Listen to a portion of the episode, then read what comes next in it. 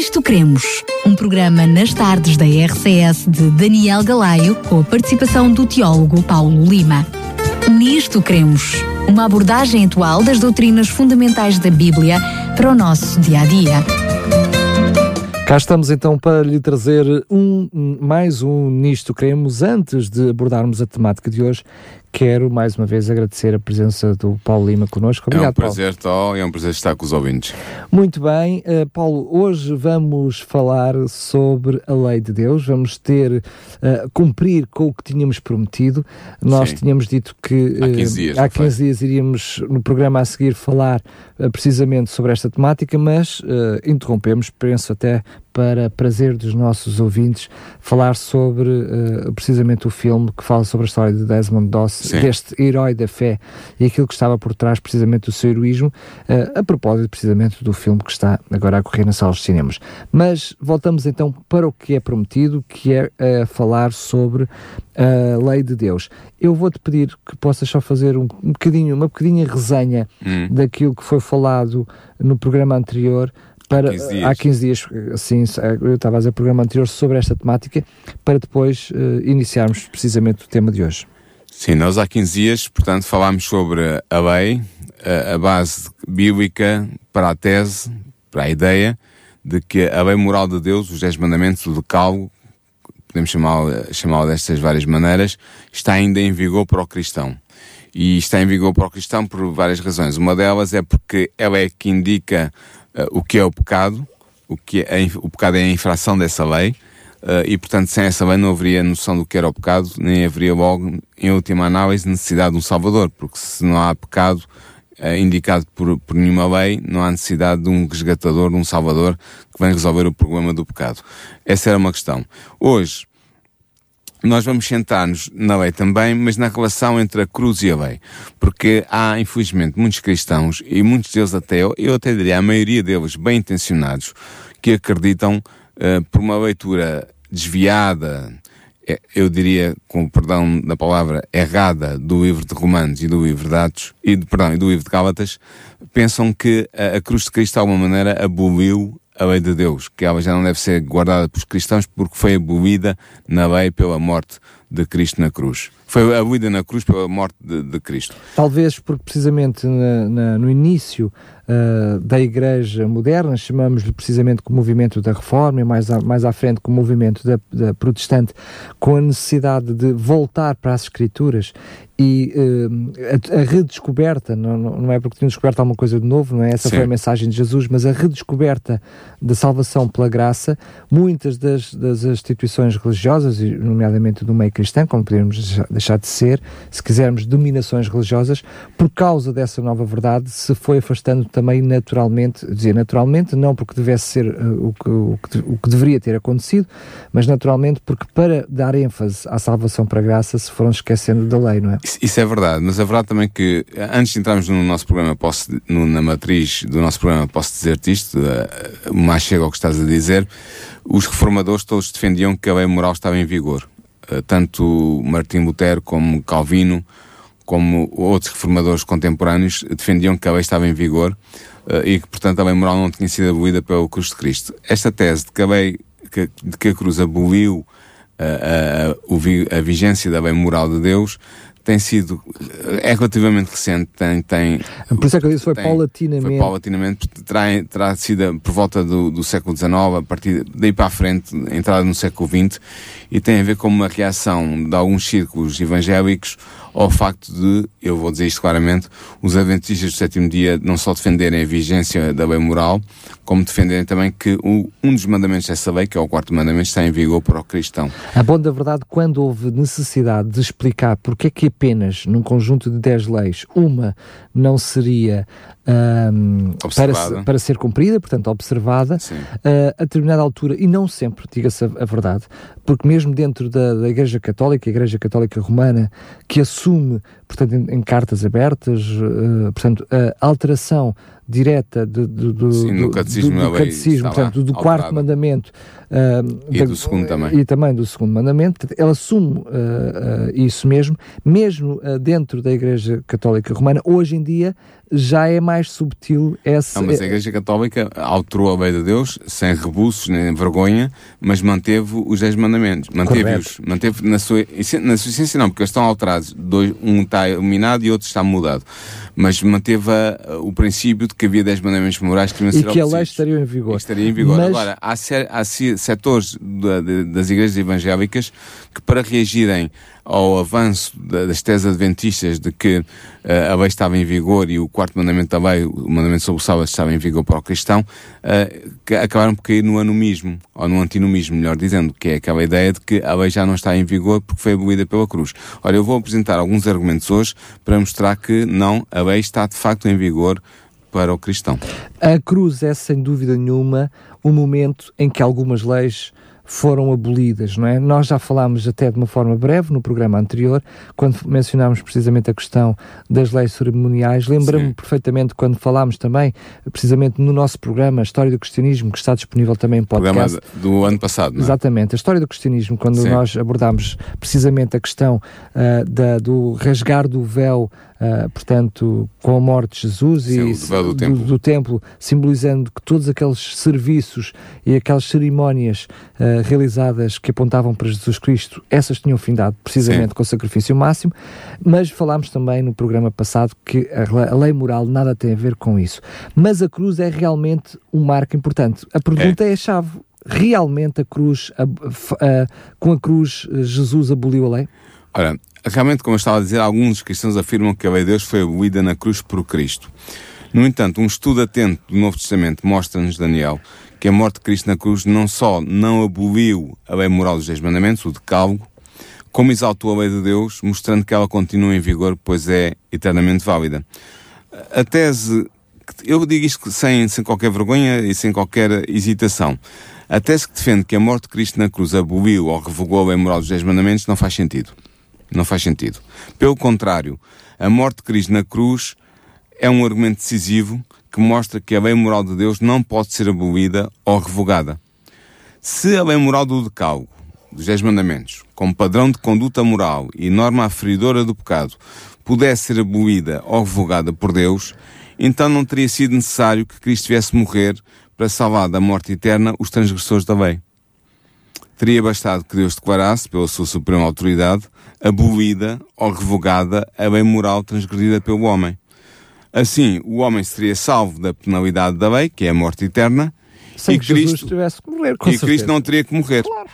No entanto, Deus não pôde declarar revogada a lei moral. Não pôde fazer isso. E porquê que não pôde? Porque ela é uma expressão do seu caráter. Nós já vimos num programa há 15 dias atrás a comparação que eu fiz entre os, os, os atributos, as características da lei moral de Deus e os atributos do caráter de Deus. E vimos que eles estavam a par. Deus é bom, a lei é boa, Deus é justo, a lei é justa, Deus é eterno, a lei é eterna, etc, etc. Vimos isso claramente. Portanto, a lei é uma expressão do caráter de Deus e por isso é que ele não pôde declarar revogada ou, uh, ou posta de parte a lei moral mesmo para salvar a humanidade e para evitar a morte do seu filho. Para revogar a lei, Deus teria de negar-se a si próprio, o que é absurdo. Jesus teve que sofrer e teve que morrer. Agora, cabe aqui perguntar: por que teve Jesus que sofrer e morrer na cruz para satisfazer as exigências de uma lei que poderia, como dizem alguns evangélicos, ser revogada ou anulada pela simples autoridade de Deus, o legislador e autor da lei? Porquê? Obviamente a resposta é simples. Jesus teve que morrer em lugar do pecador, porque a lei não pode ser anulada ou revogada e porque o salário do pecado, a morte, deve ser a consequência da desobediência à lei moral. À lei moral de Deus. E assim, em vez de anular ou revogar a lei moral do decálogo, dos Dez Mandamentos, a lei moral de Deus, o sacrifício de Cristo na cruz confirmou a imutabilidade e a perenidade da lei.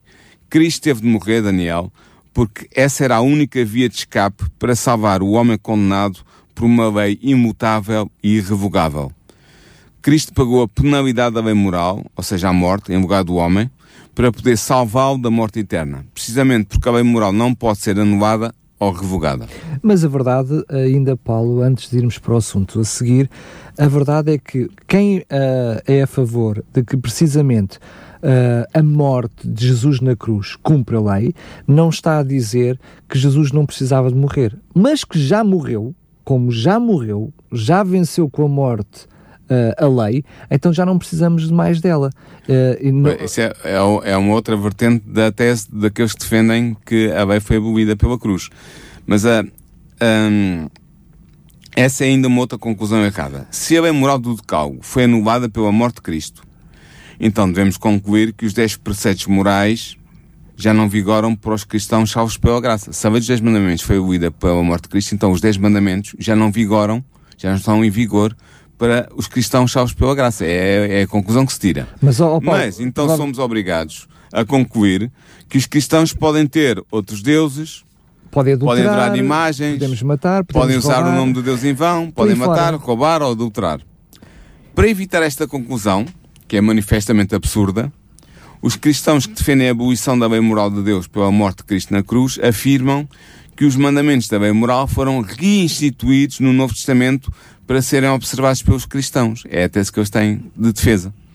Ora, esta tentativa de escapar ao absurdo que resulta da tese que defende a abolição da lei apenas conduz a outros absurdos.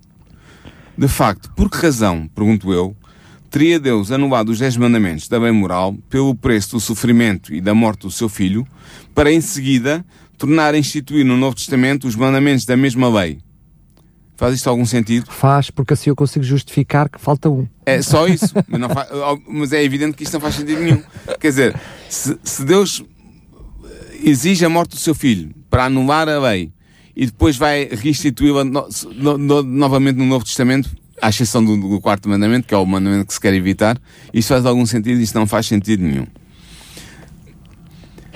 Então, hum, percebemos claramente que uh, Jesus na cruz não aboliu a lei. No não, entanto, não pode ter abolido a lei. No entanto, há quem advogue e quem defenda que precisamente uh, Jesus, enquanto na terra, trouxe uma nova lei. Hum. Será que Jesus Cristo, ele próprio, aboliu a lei? Ou seja, não foi a cruz, não foi a sua morte, mas ele, quando nos trouxe, muitas vezes dizem que Jesus veio trazer um novo mandamento. Uh, será que Cristo aboliu a lei? Dizer, a tese de que Cristo aboliu a lei moral do decalque pela sua morte na cruz também é desmentida pelo próprio Cristo. Ou, ou, ou pela sua morte na cruz ou, ou, antes de ter morrido. Mas, é, mas uh, centrando-nos nesta questão de que a, lei foi abolida na morte da cruz de Cristo, porque essa que é a tese dos evangélicos que defendem esta ideia, ela é desmentida pelo próprio Cristo. Jesus afirmou claramente no Sermão da Montanha, pronunciando, pronunciado no início do seu ministério, que não tinha vindo revogar a lei moral dos Dez Mandamentos.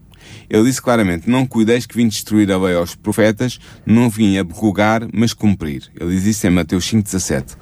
Portanto, Jesus declara que não veio anular a lei, mas cumprir. No original grego, a palavra cumprir é pleuruo, que significa tornar pleno, executar plenamente, realizar plenamente. Ao declarar que veio cumprir a lei, Jesus está a afirmar que veio satisfazer os seus mandamentos pela observância estrita da lei na sua vida. Ele veio levar a lei moral à plenitude. É isso que significa o termo grego. Sim. Oh, Paulo, então, mas uh, apenas, eu estou a fazer apenas um, um raciocínio meramente lógico, corrijo-me por favor se eu estiver errado. Hum. Se Jesus tivesse falhado em algum mandamento que fosse, ele não podia morrer na cruz como salvador. como salvador. Não, porque teria pecado pelo menos uma vez, porque a Bíblia diz claramente que o pecado é a transgressão da lei. E, portanto, se Jesus tivesse transgredido algum dos mandamentos da lei moral, por exemplo, o quarto mandamento, o sábado ou outro, ele não poderia ter sido qualificado como salvador da humanidade. Podemos exatamente. então seguir Podemos... olhar para isto como uma lapalice, não é? Sim, é uma verdade lapalice, como tu gostas de dizer, exatamente. Portanto, Jesus, na verdade, pelo contrário, não só não, não, não veio deixar de cumprir, como veio levar a lei à, à sua plenitude. Após declarar a irrevogabilidade da lei, Cristo afirma claramente que ela deveria permanecer em vigor até que os céus e a terra deixem de existir. Ele existe em Mateus 5,18. E assim, afirmar que Cristo pensou abolir a lei pela sua morte na cruz é fazê-lo cair numa contradição grosseira, que é a contradição de crer que a sua morte na cruz iria abolir uma lei que ele mesmo declarara eterna. Ou seja, se, se atribuirmos a Jesus a ideia de que ele vinha abolir a lei na cruz, é, é ele entra em contradição porque ele declara no Sermão da Montanha que a lei é eterna e é imutável. Portanto, estamos a obrigar Jesus a se, a se contradizer a ele mesmo. Continuando o seu sermão da montanha, Cristo mostra claramente que ele não só não veio revogar a lei moral, como veio mostrar toda a profundidade do alcance dos mandamentos dessa lei. De facto, Jesus comenta no Sermão da Montanha, depois de fazer aquela declaração sobre a perenidade, a perenidade e irrevogabilidade da lei moral, ele comenta em seguida, aprovando-os, três preceitos ou três mandamentos do Decálogo. O não matarás, em Mateus, ele faz o comentário em Mateus 5, 21 e 22, o não adulterarás, ele comenta esse mandamento em Mateus 5, 27 e 28, e o não perjurarás, ele comenta esse mandamento em, em Mateus 5, 33 a 36. Ora, se a lei moral do decálogo devesse ser abolida por si na cruz, Cristo não teria exposto e ampliado o alcance moral destes três mandamentos durante o seu ministério de ensino público. Ou seja, se ele viesse para uh, anular a lei, ele não teria ensinado durante o seu Ministério Público que estes três mandamentos, que são apenas três exemplos, deveriam estar em vigor eternamente e que eram a obrigação do cristão uh, segui-los. Mas há quem defenda que não são apenas três exemplos, que ele foi conscientemente que só mencionou esses três. Mas isso não faz sentido nenhum. Ele está a dar três exemplos, não podemos exigir a Cristo que faça um comentário, os dez mandamentos, um por um, eh, no seu sermão. Ele dá aqueles três exemplos, mostra claramente, ao dar esses exemplos, que a lei que ele refere, que ele está a pensar é a lei moral de Deus, os dez mandamentos, o decalgo, e que ele os considera ainda válidos para o crente uh, cristão. Para desmentir também esta forma de pensar, quando ele dá esses três exemplos, não quer dizer que todos os outros sete podem voltar, podem-se fazer à não, vontade. Não, claro que não, ele está apenas a dar exemplos. Quando a gente dá um exemplo de alguma coisa, tomamos a parte de um todo e apresentamos essa parte em como valor como explica do todo. Sim, mas uh, penso que muitas vezes quem faz esse tipo de argumento não uh, também aceitaria que que os outros sete, ou se quisermos os outros seis, podia fazer à Sim, vontade. Quem diz isso, não acredito que o facto de Jesus não ter dito que não podemos ter outros deuses diante, diante de Deus, ter, é? pudéssemos passar a ter por causa dele não ter referido, não é? Claro. Agora, por que razão, pergunto eu, teria Cristo exposto aos seus discípulos a obrigação de observar profundamente estes três mandamentos também moral, os três mandamentos que eu citei, se ele pensasse que a sua morte na cruz os iria finalmente abolir? Além do mais, ao citar três mandamentos do decálogo, da lei moral de Deus, os dez mandamentos, Jesus indica claramente que a lei que ele afirmara estar perenemente em vigor era a lei moral dos dez mandamentos. Mais adiante, no seu ministério público, Cristo voltou a afirmar a validade da lei moral dos Dez Mandamentos, referindo-se a estes como sendo o padrão moral a que devem obedecer aqueles que querem alcançar a vida eterna. De facto, Jesus afirma claramente, em Mateus 19, 17, que se quiseres entrar na vida, guarda os mandamentos.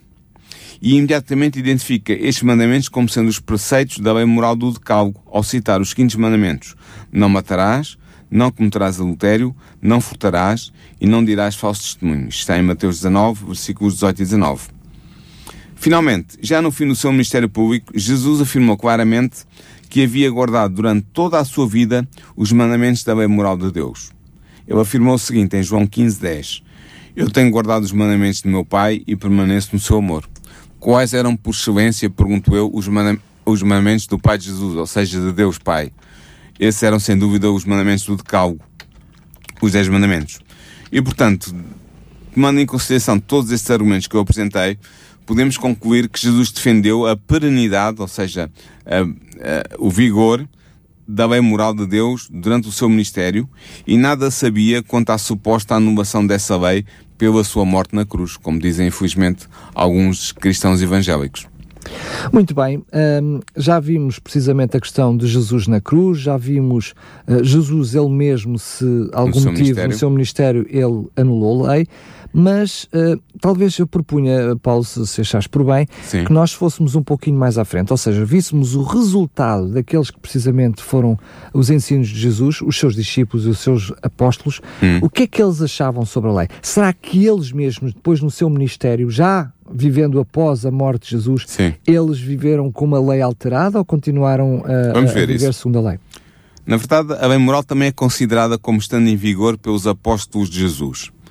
Para a lei moral dos 10 mandamentos tem uma função crucial no plano da salvação. Nós já tivemos aqui um programa dedicado ao plano da salvação e eu, eu apontei, claramente indiquei esta função da lei. Qual é a função da lei no plano da salvação? Ela mostra ao homem qual é a sua verdadeira condição moral diante de Deus.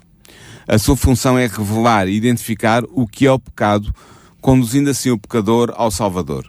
De facto, o apóstolo João afirma, em 1 João 3, versículo 4, que o pecado é a transgressão da lei. Ele diz assim: o pecado é a transgressão da lei. De que lei está ele a falar? Se ele não sentiu necessidade de especificar de que lei se tratava, é porque ele tinha em mente uma lei bem conhecida de todos os cristãos do seu tempo. Uma lei que era a regra moral da vida cristã. E essa lei só pode tratar-se da lei moral dos Dez Mandamentos.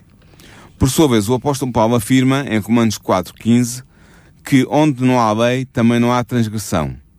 E em Romanos 3,20, que pela lei veio o conhecimento do pecado. E em Romanos 5,13, que o pecado não é imputado quando não existe lei.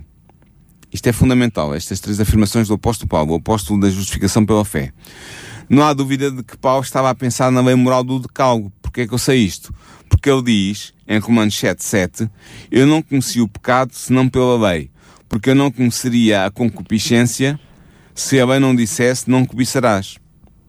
Fim de citação. Estamos a falar precisamente do apóstolo Paulo, que ele mesmo defendeu, foi um dos maiores defensores, eu até de uma forma acérrima, por exemplo, contra as leis cerimoniais, como a questão da circuncisão, entre outras. Não é? Exatamente. Portanto, alguém que está a defender a lei, uh, tendo ele defendido a abolição de outras leis, aqui só pode estar a falar da lei moral. Sim, ele diz mesmo, ele cita, a lei que ele está a falar é a lei que diz não cobiçarás. Ora, a lei que diz não cobiçarás é a lei moral do decálogo, está em Êxodo 20, 17. Mas temos mais. Tiago, o caso de Tiago, o irmão de Jesus também escreveu sobre aqueles que cometem pecado, sendo redarguidos pela lei como transgressores. Tiago 2, versículo 9. Que lei tem ele em mente? A lei moral dos 10 mandamentos. Porquê é que eu sei isso? Porque ele refere-se à lei que diz não cometerás adultério e não matarás. Tiago 2, versículo 11. Tiago diz mesmo claramente que quem comete adultério ou mata está feito transgressor da lei. São palavras dele, em Tiago 2, 11. E que será esta lei, a que ele chama a lei da liberdade, que será o padrão jurídico que servirá de base para o juízo final de todos os homens. Ele existe em Tiago 2, versículo 12 e 13. Portanto, se cabe à lei moral indicar o pecado, caso houvesse sido ela abolida após a morte de Cristo na cruz, então o pecado deixaria também de ser uma realidade na vida dos homens depois da morte de Cristo. Teria deixado de existir o pecado. Ora, todos os cristãos concordam que o pecado continua a estar presente na experiência humana. Continua a haver pecado. Logo, a lei moral continua necessariamente em vigor até hoje. Se ela não foi abolida ou abrogada pela morte de Cristo na cruz, ela não foi de facto. Enquanto estiver em vigor o plano da salvação, a lei deve estar em vigor para desempenhar a sua função de indicadora do pecado. Caso contrário, não estando a lei em vigor, também não haveria transgressão, ou seja, pecado. E não havendo transgressão, isto é, não havendo pecado, também não haveria condenação. Logo, não haveria necessidade da graça de Deus. O que significa isto é que, se defendermos a tese de que a lei foi abolida pela cruz de Cristo, então nenhum homem tem hoje necessidade da graça de Deus para ser salvo da transgressão da lei e da morte eterna que esta transgressão acarreta. A necessidade da graça pressupõe que a lei se encontra em vigor. Caso contrário, o plano da salvação, fundado na justificação pela fé, deixa de ter sentido. Ou seja, o que eu estou a dizer é que se a gente põe de parte a lei moral e diz que ela está abolida, que já não vigora, então, em última análise, de raciocínio em raciocínio, chegamos à conclusão que já não precisamos de Salvador nem de salvação. Porque não estamos em pecado. Porque Exatamente. não estamos a transgredir a lei. Exatamente, não, não, há lei trans, a transgredir, não há pecado a cometer e, portanto, se não temos pecado, não precisamos de um Salvador. Hum? Ah, desculpa lá, deixa-me só fazer Diz. um parênteses dentro disso, porque ainda há outra noção muito vigente no seio de muitas congregações atualmente, que é, muito bem, eu continuo a ter que uh, cumprir a lei, a lei ainda estará mais ou menos em vigor, e eu digo mais ou menos em vigor, estou a pensar nas palavras que estou a dizer, porquê? Porque se diz ao mesmo tempo que a lei está em vigor, mas como eu nunca vou conseguir cumpri-la, hum. então não vale a pena cumprir porque eu não vou cumprir e será sempre, em última análise, a, graça que me salva. Portanto, ela está em vigor, mas eu não me, não me, uh, não estou uh, preso à lei, se quiser, usar, se quiser usar esta expressão, porque à partida não vou cumprir. Isto é mais uma confusão muito grande. Isso é um, é um pensamento perverso porque uh, já vimos, uh, quando falámos da lei há 15 dias, uh, lei, do ponto de vista bíblico, que não somos nós que cumprimos a lei pelo nosso próprio esforço. Quando nos convertemos e aceitamos a salvação em Cristo Jesus, aceitamos a justificação pela fé que nos remete uh, para um novo estado de graça e que nos limpa o registro dos pecados passados. O velho homem. O velho homem. Mas também aceitamos, nasce em nós uma nova natureza, com, a, com o nascimento pela água e pelo Espírito, e essa nova natureza é guiada pelo Espírito Santo de Deus para obedecer à lei de Deus e para não estar em pecado. Porque se eu não vou com um novo homem, nascido novo, pelo batismo e pelo Espírito Santo de Deus, se eu não obedecer à lei de Deus, guiado pelo Espírito de Deus, eu estou constantemente em pecado. E, portanto, como é que eu posso ter a salvação se estiver nessa condição? É evidente que isso não faz sentido. Aliás, uh, dizer que a lei foi abolida e, portanto, tirando o, completamente o tapete debaixo dos pés do plano da salvação é um absurdo. E é diante deste absurdo que compreendemos porque é que o apóstolo Paulo afirmou claramente em Romanos 3.31 Anulamos, pois, a lei pela fé? Pergunta ele. De, modo de maneira nenhuma. Antes estabelecemos a lei. E para Paulo, a lei é espiritual. É, são palavras dele. E o mandamento é santo, justo e bom. Está em Romanos 7, versículo 14 e versículo 12. Daí que ele afirme, tenho prazer na lei de Deus. Romanos 7, 22. Paulo declara mesmo que, com o seu entendimento, ele servia a lei de Deus. Ele existe ao escrever isto em Romanos 7, 25. Por isso é que ele é tão enfático, Daniel, quando ele diz que a circuncisão nada é e a incircuncisão nada é. O que vale é a observância dos mandamentos de Deus. Ele diz isto em 1 Coríntios 7, 19. Ele está claramente a dizer que todas aquelas as, as leis mosaicas, não é, da qual... As leis cerimoniais não interessavam, não interessavam mas o que mas interessava era a observância dos mandamentos da lei moral de Deus. Claro. Isso é o que importava. E porquê? Porque, de facto, só quando o homem descobre os seus defeitos morais é que fica disponível para aceitar a graça que Deus oferece como salvação da morte eterna que o pecado implica. Só quando o homem se descobre pecador é que está pronto para aceitar a boa nova da salvação em Cristo. Enquanto não se sentir culpado de pecado, o homem não sente a necessidade de um Salvador. Ora, como nós vimos, ele só pode sentir culpado de pecado se a lei estiver ainda em vigor, pois é a lei que revela o pecado. E assim, até para haver conversão, é necessária a perenidade da lei, a validade da lei. O que estou a dizer é que, se a lei não estiver válida, não há necessidade de ninguém se converter. Converter de quê? Pois se não há pecado indicado pela lei, se o pecado deixou de existir, eu vou-me converter de quê? Desviar-se dos maus caminhos, uma expressão muito pois, comum, mas quais, mas quais maus caminhos? claro. Portanto, é evidente que isto é a posição que nos leva o absurdo de defender que a lei de Deus foi anulada ou por Cristo durante a sua vida ou pela morte de Cristo na cruz. E, portanto, podemos concluir que o Novo Testamento deixa claro que a lei moral dos Dez Mandamentos ainda está em vigor para a humanidade em geral e para o cristão em particular, não tendo sido abrogada ou revogada pela morte de Jesus na cruz.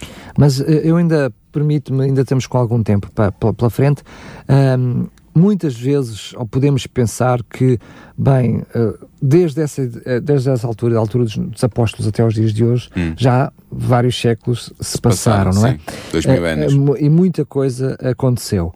Então, mas, e para nós hoje, é verdade que tu foste sempre fazendo um paralelismo com os apóstolos e com a, a nossa realidade hoje e a nossa salvação nos dias de hoje, mas e nos fins dos tempos, ou Sim. seja, quando Jesus vier uh, à igreja, uh, vier à terra, vier buscar os seus fiéis, não é? Como é que ele nos vai encontrar? Como Muito é que bem. será o cumprimento da lei hum. nessa altura? Eu, se calhar, até te faço mais um, um, um, desafio, que é pensar também na eternidade, não é? Quer dizer, respondendo ao desafio que me faz, e nomeadamente à situação concreta dos cristãos no tempo do fim, nós vemos que a lei moral não pode ter sido abolida ou revogada pela morte de Cristo na cruz. Porquê? Porque o livro do Apocalipse declara por duas vezes que os cristãos do fim dos tempos, que estão a aguardar o regresso de Cristo, são observadores dos mandamentos da bem moral. Eu precisava, eu gostaria que tu me mostrasse isso na Bíblia. Sim, de facto, João diz-nos que os cristãos dos últimos dias da história da Terra, que ele designa como sendo os santos, nota bem, esta palavra é importante, é uma palavrinha pequena, mas é muito significativa. Os cristãos do fim do, da história da Terra, que o apóstolo chama santos, guardam os mandamentos de Deus. É a citação de Apocalipse 2.17 e de Apocalipse 14.12. Muito bem. Portanto, o João é, é, é, a expressão que ele, que ele utiliza. Os santos do tempo do fim guardam os mandamentos de Deus. Ora, dado que o Apocalipse foi um dos últimos livros do Novo Testamento a ter sido escrito, Foi escrito por volta do ano 95 antes de, uh, depois de Cristo. Esta afirmação de que os santos, e nota bem esta, uh, o peso desta palavra, a afirmação de que os santos guardam os mandamentos da bem moral é muito significativa. Fica claro que o apóstolo João nada sabia da doutrina que afirma que Cristo abrogou ou anulou a bem moral de Deus pela sua morte à cruz. João nunca tinha ouvido esta doutrina, certamente. Para João, a lei moral estava em vigor para o cristão e continuaria a vigorar até o regresso de Cristo. Por isso é que ele diz que os santos, os cristãos que estão vivos no tempo do fim e que vão observar, vão viver a experiência da segunda vinda de Cristo, guardam os mandamentos de Deus, ok? Assim, podemos concluir que também a Igreja Apostólica estava longe de sustentar a tese de que a cruz de Cristo revogou a lei moral. Esta tese é uma inovação, é uma novidade, que não encontra fundamento algum nos textos do Novo Testamento que nos foram legados pela Igreja dos primeiros tempos, tal como eu procurei demonstrar neste programa. E assim aproximamos da nossa conclusão de hoje, Daniel. E a conclusão é que os cinco argumentos que nós apresentamos aqui mostram claramente que a tese que sustenta a abolição da lei pela morte de Cristo na cruz não pode ser verdadeira. Não pode absolutamente ser verdadeira. Devemos concluir, portanto, que a lei moral do decálogo ainda está em vigor, que os dez mandamentos da lei de Deus ainda estão em vigor para nós. Ela está em vigor, esta lei está em vigor para a humanidade em geral e para os cristãos em particular. E assim, embora sejamos salvos somente pela graça como seres humanos nascidos de novo, somos desafiados por Deus a mostrarmos a realidade da nossa conversão pela obediência à lei moral do decálogo. Nota bem, Daniel, em resposta àquilo que tu me dizes ainda há bocado, perguntavas qual é afinal a posição dos cristãos no tempo do fim em relação à lei, e se nós guardamos pelo nosso poder, ou se não podemos, não conseguimos guardar, então a lei está posta de parte. Uhum. Nós somos salvos do pecado e, como tal, não devemos permanecer no pecado. Percebeste esta subtileza da, da construção frásica que eu fiz? Eu vou repetir. Mas que na realidade. Nós somos salvos do pecado e, como tal, não podemos permanecer no pecado. Ora, como nós vimos, o pecado é a infração da lei moral. Sendo nascidos de novo, como diz João 3, versículos 3 e 5, os verdadeiros cristãos recebem o poder do Espírito Santo para viverem uma vida de obediência a Deus, uma vida em conformidade com os seus dez mandamentos. É o Espírito de Deus que escreve no nosso coração essa lei e que nos capacita a obedecer-lhe, tal como está revelado em Jeremias 31, versículo 33. E assim, o novo nascimento e a observância da bem moral são as duas faces da mesma moeda. Um cristão que verdadeiramente nasceu de novo é aquele que, guiado pelo Espírito Santo, observa a santa lei de Deus. Porque se um cristão nascido de novo não viver guiado pelo Espírito Santo e não obedecer à lei de Deus, ele não é verdadeiramente nenhum cristão nascido de novo. Ou seja, porque não. Continua na vida antiga do pecado. Usaste a expressão não é nascido de novo. Essa não. novidade de vida significa exatamente abandonar as velhas práticas. Exatamente. E as velhas práticas eram todas aquelas que não estão uh, em são sintonia com a lei. São as práticas do pecado, as práticas pecaminosas, e a Bíblia diz-nos claramente que o pecado é a transgressão da lei de Deus. Portanto, se eu vou deixar o pecado, e se o pecado é a transgressão da lei de Deus, da lei moral de Deus, então isto significa o quê? Que para deixar o pecado eu tenho que estar em acordo, em harmonia com essa lei moral que me revela o que é o pecado e deixar de transgredir. E, portanto, só posso abandonar o pecado quando a transgressão da lei é abandonada e passo a observar essa lei que eu antes transgredia e que me levava ao pecado, que me induzia ao pecado. E, portanto, a lei está em vigor. É, não, há, volta a dar, é, é, isto é, como tu gostas de dizer, uma verdade lá para. Muito bem. Uh, eu só espero que, por parte de corações sinceros e que nos estão a ouvir, que uh, uh, o que esteja por detrás de uma noção de que não há necessidade de cumprir a lei não seja uma vontade intrínseca, mas escondida, de não querer fazer Obedecer. a vontade de Deus e, e obedecê-la. Não acredito nisto, acredito claramente uh, numa situação ainda mais complexa. Muitas vezes são pessoas honestas e sinceras que são induzidas em erro, ou por desconhecimento da, da, da palavra de Deus e da, destes assuntos, ou até porque são induzidas em erro por alguém que deveria saber mais do, do que sabe. Que Seja qual for uh, a noção que temos, é que claramente, até por sem muito estudo, mas com conhecimento de, de, de Jesus, se uh, aceitamos o amor de Jesus, nós também o amamos a Ele e queremos fazer a sua vontade, não é? E a sua vontade é guardar os, é seus, guardar mandamentos. os seus mandamentos. Ele diz isso claramente no Evangelho de João. Aqueles só, que só, me amam, só, guardam os meus exatamente, mandamentos. Só, só um, um, uma chega. O que acontece com algumas pessoas bem intencionadas é que elas confundem a lei cerimonial com a lei moral. Realmente a lei cerimonial, a lei mosaica das cerimónias e dos tipos e dos rituais, foi abolida por Cristo na cruz porque Cristo cumpriu essa lei vivendo-a uh, na sua vida uh, e na sua morte. Ou seja, ele era o Cordeiro de Deus que tirava o pecado do mundo e, portanto, veio cumprir todo o simbolismo da lei cerimonial e veio assim anulá-la porque o, o antitipo encontrou-se com o tipo, ou seja, o tipo, que eram aquelas leis cerimoniais e rituais que representavam o sacrifício do Cordeiro de Deus que viria, foi cumprido plenamente na morte de Cristo na cruz. E, portanto, essa lei realmente foi anulada na cruz essa lei cerimonial. Mas nós não podemos confundir, e é isso que é, infelizmente, muitos cristãos fazem ao ler mal o Evangelho, o, o, a Epístola aos Romanos e a Epístola aos Gálatas, confundem que quando Paulo está a falar da lei, pensam que ele está a falar da lei moral. Quando ele está a falar, de facto, é da lei cerimonial que Cristo cumpriu na sua morte na cruz e que, portanto, tornou inválida porque, uma vez cumprida, uh, perdeu o sentido que tinha. Uh, e esta confusão entre a lei cerimonial que realmente terminou com a cruz de Cristo e a lei moral que não pode terminar nem terminou com a morte de Cristo na cruz, mas pelo contrário é reafirmada por essa morte, é esta confusão que que eh, desvia muitos cristãos sinceros da verdade bíblica.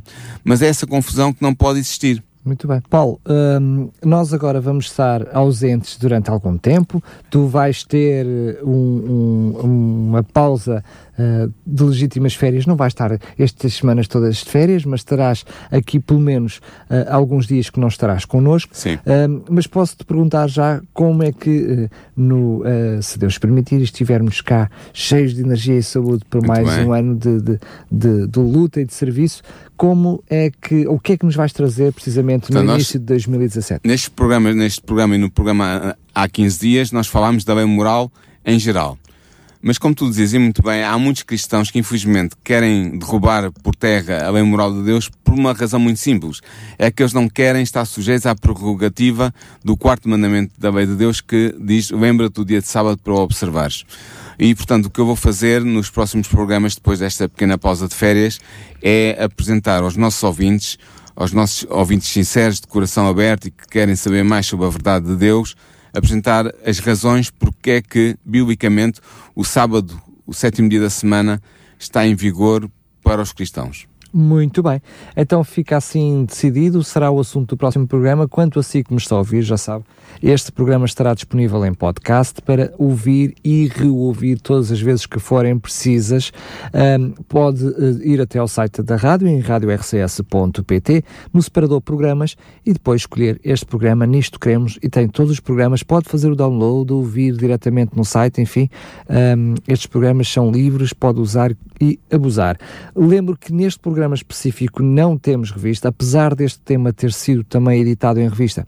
A revista uh, pelo seu tema precisamente esgotou e, portanto, infelizmente não temos uh, mais esta revista neste programa para lhe oferecer, mas esperemos que no, próxima, na, no próximo assunto, quando uh, falarmos, estivermos juntos de novo em mais um Nisto Queremos, teremos então mais uma revista para lhe oferecer. Se porventura até lá conseguirmos alguma revista com este assunto, pois bem, nós informaremos e fazemos chegar a cada um dos nossos ouvintes. Agora sim, Paulo, Quero-te uh, agradecer mais uma vez pela tua presença, pelas tuas explicações e uh, é mesmo até para o ano. Até para o ano.